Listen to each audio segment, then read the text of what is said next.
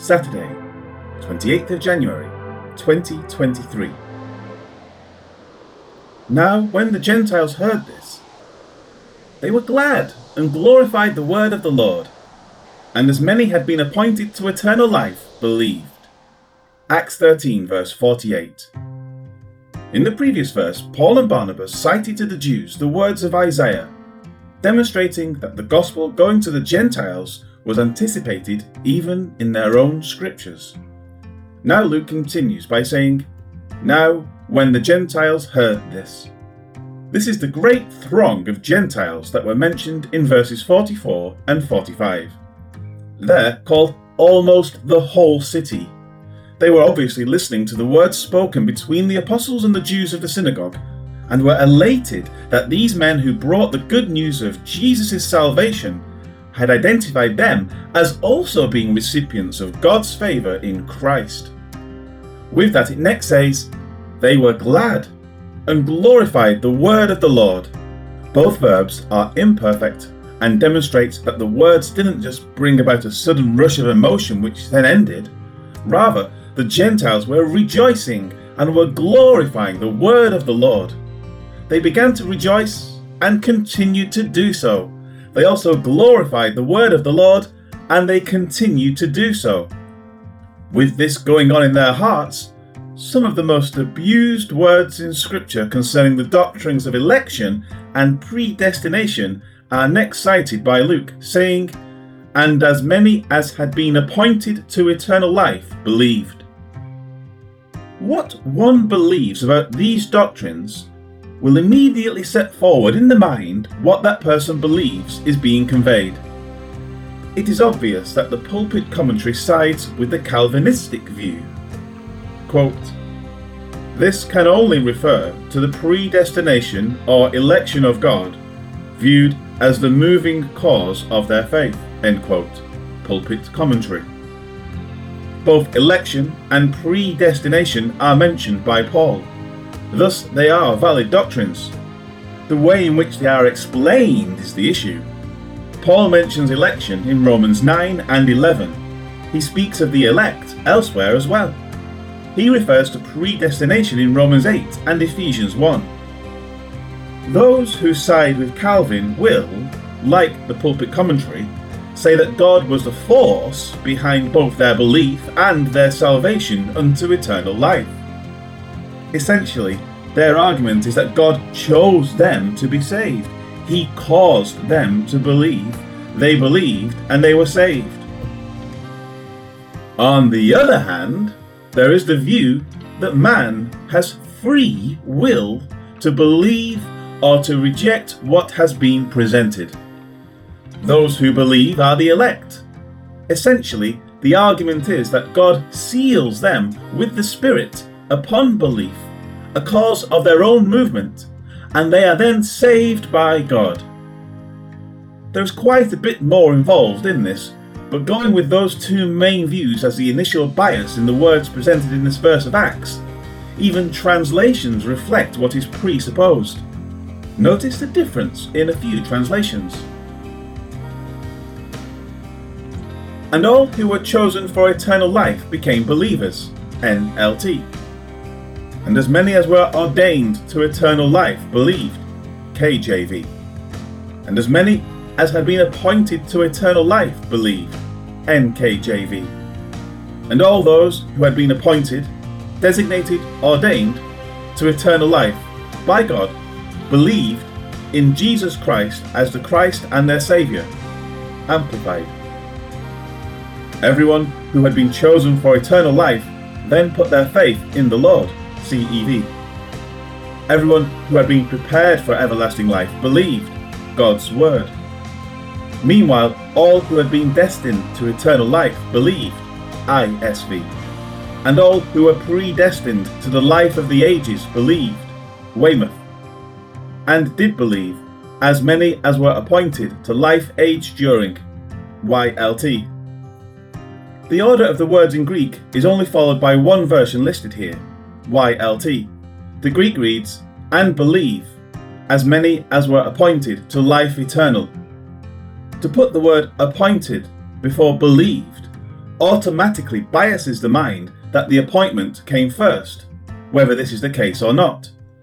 To say, as the Weymouth, were predestined may be true based upon Paul's noting that there is a doctrine of predestination, but without proper explanation and placing it before believed biases the mind even further. Of these words, Albert Barnes goes through each instance of the word tasso, or appointed, and concludes that, quote, the word is never used to denote an internal disposition or inclination arising from one's own self. It does not mean that they disposed themselves to embrace eternal life. End quote. He continues with his thoughts, saying 1. They were disposed or inclined to this from some other source than themselves. 2. They were then inclined by an influence from without themselves, or so disposed as to embrace eternal life. It was not a disposition or arrangement originating with themselves, but with God. 3. It was nothing but God's disposing them to embrace eternal life. End quote. In other words, he is convinced that these people had no choice in their salvation. They were moved by God, they believed, and then they were saved. But without citing every instance of the word, we can see that his analysis is flawed.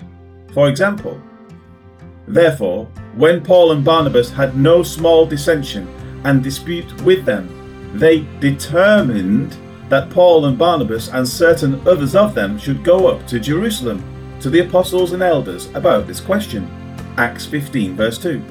It was determined that Paul and Barnabas were to go up to Jerusalem. Does that mean that this was done without the will of Paul and Barnabas?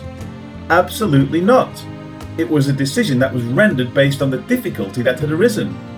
Also, so when they had appointed him a day, many came to him at his lodging, to whom he explained and solemnly testified of the kingdom of God, persuading them concerning Jesus from both the law of Moses and the prophets, from morning till evening. Acts 28, verse 1. Here, a day was appointed for people to come and hear the word of the Lord.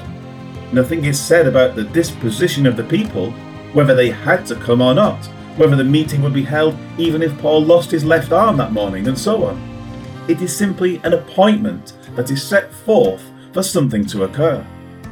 In the case of those believing, God had set forth an edict Believe in my Son, and you will be granted eternal life. Those who believe were then appointed to eternal life. How can we know that this is correct? It is because the words of Acts 13:48 are not isolated from the surrounding context. They are part of what was occurring right among the people, and they are set in contrast to what was said in Acts 13:46. Then Paul and Barnabas grew bold and said, It was necessary that the word of God should be spoken to you first, but since you reject it, and judge yourselves unworthy of everlasting life, behold, we turn to the Gentiles. The contrast is not to God's preordaining these Jews to condemnation apart from their will, but rather in accord with their will.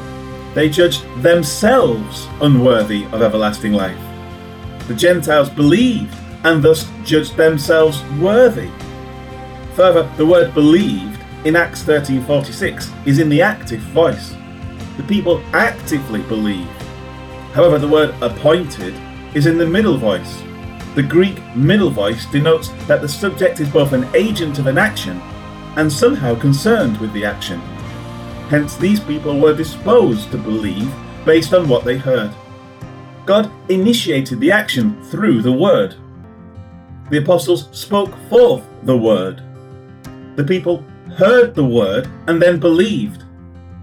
There is no hint of the Calvinistic doctrine of forced salvation to be found in the words of this verse.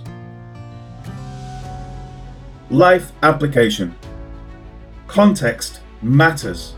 There is a surrounding context to the words of this verse that drives the meaning and intent of what is being said. Proper translation matters. There is an order in which the words are presented in the original Greek. Realigning those words may not be appropriate if they will bias the reader or provide a false sense of what is being presented. Theology matters. Obtaining proper theology on a subject means taking it from the entire body of Scripture.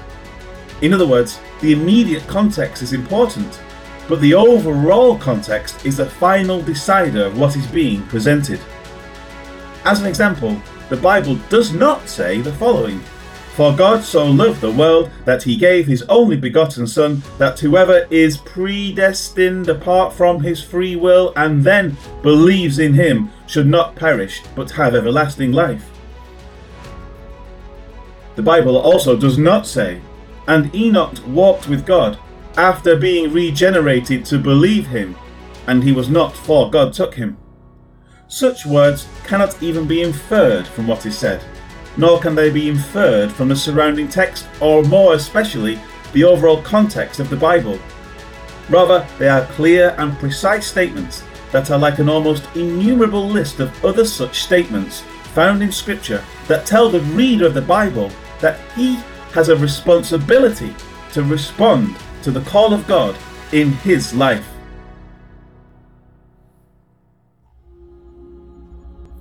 Lord God, thank you that you have offered us Jesus Christ as the atoning sacrifice for our sins. And more, you have given us the chance to believe or disbelieve. Your greatness is displayed in this. You do not force yourself upon your people, but appeal to them, asking us to reason with you and do what is right. Thank you for this.